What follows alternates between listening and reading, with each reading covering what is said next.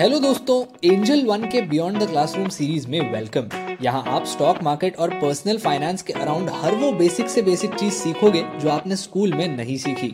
मैं आदित्य अयंगार, आपका होस्ट और इस क्लास का टीचर आपका स्वागत करता हूँ. टैक्स सेविंग इन्वेस्टमेंट्स किसे नहीं पसंद? लेकिन इनके कुछ मेजर प्रोज एंड कॉन्स होते हैं जिससे आपके आफ्टर टैक्स रिटर्न्स पर बहुत इम्पैक्ट पड़ सकता है. आइए आज की क्लास में समझते हैं. लेट्स गो भारत में कुछ ऐसे टैक्स सेविंग इन्वेस्टमेंट्स हैं जो बहुत पॉपुलर है। आइडियली इन्वेस्टमेंट्स को कंसिडर करते समय आफ्टर टैक्स बेसिस पे एनालिसिस करना सही होता है। क्योंकि जैसे जैसे आप टैक्स ब्रैकेट में ऊपर की तरफ़ बढ़ते हैं your returns can seriously get affected और उतना ही नहीं लॉक इन पीरियड्स और विड्रॉल्स पर स्पेशल रूल्स इस प्रोसेस को और कॉम्प्लिकेटेड बना देते हैं। तो चलिए अपनी पहली टैक्स सेविंग इन्वेस्टमेंट की बात करते हैं, जो है PPF Oftentimes, people end up exhausting their public provident fund limit with the objective of tax saving. In this process, they do not consider how it impacts factors such as liquidity and returns. Currently, the PPF is offering an interest rate of 7.1%. If we look at this return on an after tax basis, you would actually get 7.1% because the PPF is a fully tax exempt investment vehicle. जो पैसे आप contribute करते हो, वो section 80 सी के तहत आपके taxable income से डिडक्ट होंगे। और 15 साल के लंबे लॉक इन पीरियड के बाद आपकी जो अर्निंग्स होगी, वो भी टैक्स फ्री होगी। लेकिन यहाँ पर लिक्विडिटी एक मेजर फैक्टर होता है।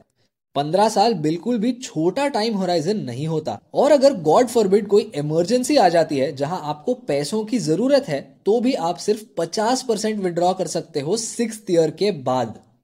अगर आप विड्रॉ करना नहीं चाहते तो आप गवर्नमेंट से एक लोन भी ले सकते हैं पीपीएफ बैलेंस के अगेंस्ट यहाँ सरकार आपको बोलती है कि आपको सिर्फ़ एक परसेंट के रेट पर इंटरेस्ट चुकाना है।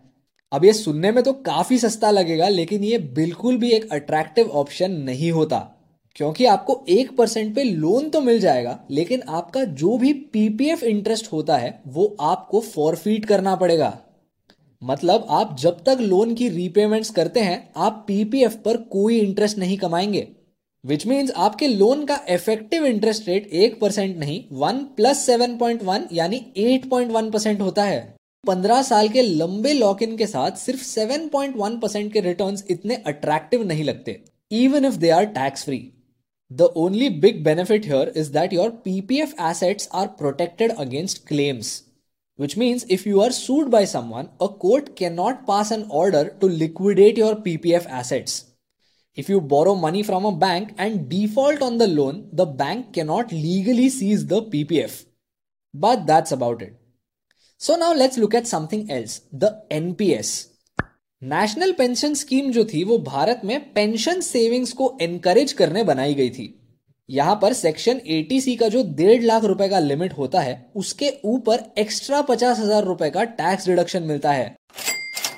और तो और आपको एनपीएस में इन्वेस्टमेंट फ्लेक्सिबिलिटी ज़्यादा मिलती है, लेकिन liquidity is still an issue क्योंकि आपकी जो इन्वेस्टमेंट के रिटर्न्स होंगे, वो आपको सिर्फ़ एज 60 के बाद ही मिलेंगे।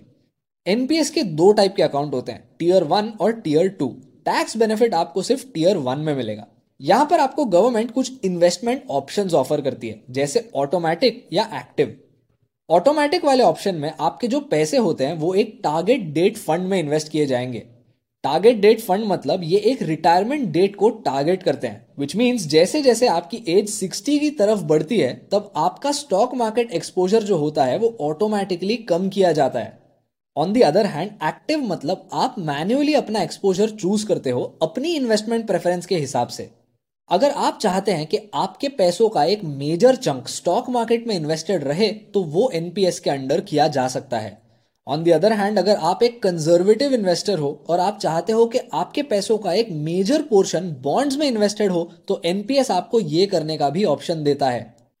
लेकिन अब प्रॉब्लम यह है कि एनपीएस की मेचोरिटी पर आप पूरी इन्वेस्टमेंट का सिर्फ़ 60 परसेंट विड्रॉ कर सकते हैं टैक्स फ्री बाकी का जो 40 परसेंट होता है, वो एक एन्युइटी प्लान में कन्वर्ट किया जाएगा विच मीन्स आपको इन पैसों से एक मंथली इनकम दी जाएगी as a pension I mean that is obvious right it's the national pension scheme now this might be a good option for some people but typically annuities आपको FD की तरह similar return offer करते हैं and giving up control over 40% of your retirement fund may not be the most exciting option for many people and now let's come to our final candidate of tax saving investments equity linked saving schemes एक tax deferred account का example है।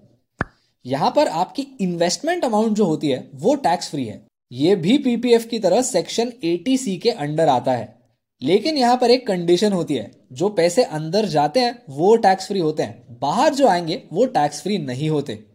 जब आप इस investment को liquidate करते हो तब आपको उस समय आपके प्रॉफिट्स पर कैपिटल गेन्स टैक्स देना होता है however this comes with some silver linings the ELSS offers the highest return among the three options that we just discussed. Additionally, the lock-in period is also the shortest of just three years. और capital gains tax जो होता है वो भी सिर्फ़ एक लाख के ऊपर के प्रॉफिट्स पर लगता है और वो एक फेवरेबल रेट है of ten percent historically ELSS ने 13 टू 15 परसेंट के रिटर्न्स दिए हैं over the long term which means approximately 11.7 to 13.5 percent after taxes however ELSS funds जो होती हैं, वो मेजरली इक्विटी में इन्वेस्ट करती हैं। तो यहाँ पर पीपीएफ की तरह रिटर्न्स की गारंटी बिल्कुल नहीं होती। Anyway moral of the story ये है कि एक टैक्स सेविंग इन्वेस्टमेंट में सिंपली टैक्स बचाने के इंटेंशन से इन्वेस्ट करना हर केस में सेंसिबल नहीं होता। आपको आफ्टर टैक्स इंपैक्ट और लिक्विडिटी को भी कंसिडर करना है। So be sure to optimize your investments after considering all these factors और ये देखो दोस्तों बेल बज गई तो अभी के लिए क्लास डिसमिस करते हैं। मैं आपको मिलूँगा नेक्स्ट पीरियड में तो अपने फेवरेट पॉडकास्ट स्ट्रीमिंग प्लेटफॉर्म पर बिना भूले सब्सक्राइब करना, क्योंकि अगली क्लास में अटेंडेंस कंपलसरी है। See you next time Investments in securities market are subject to market risk. Read all the related documents carefully before investing. For disclaimer details, please visit our website www.angel1.in.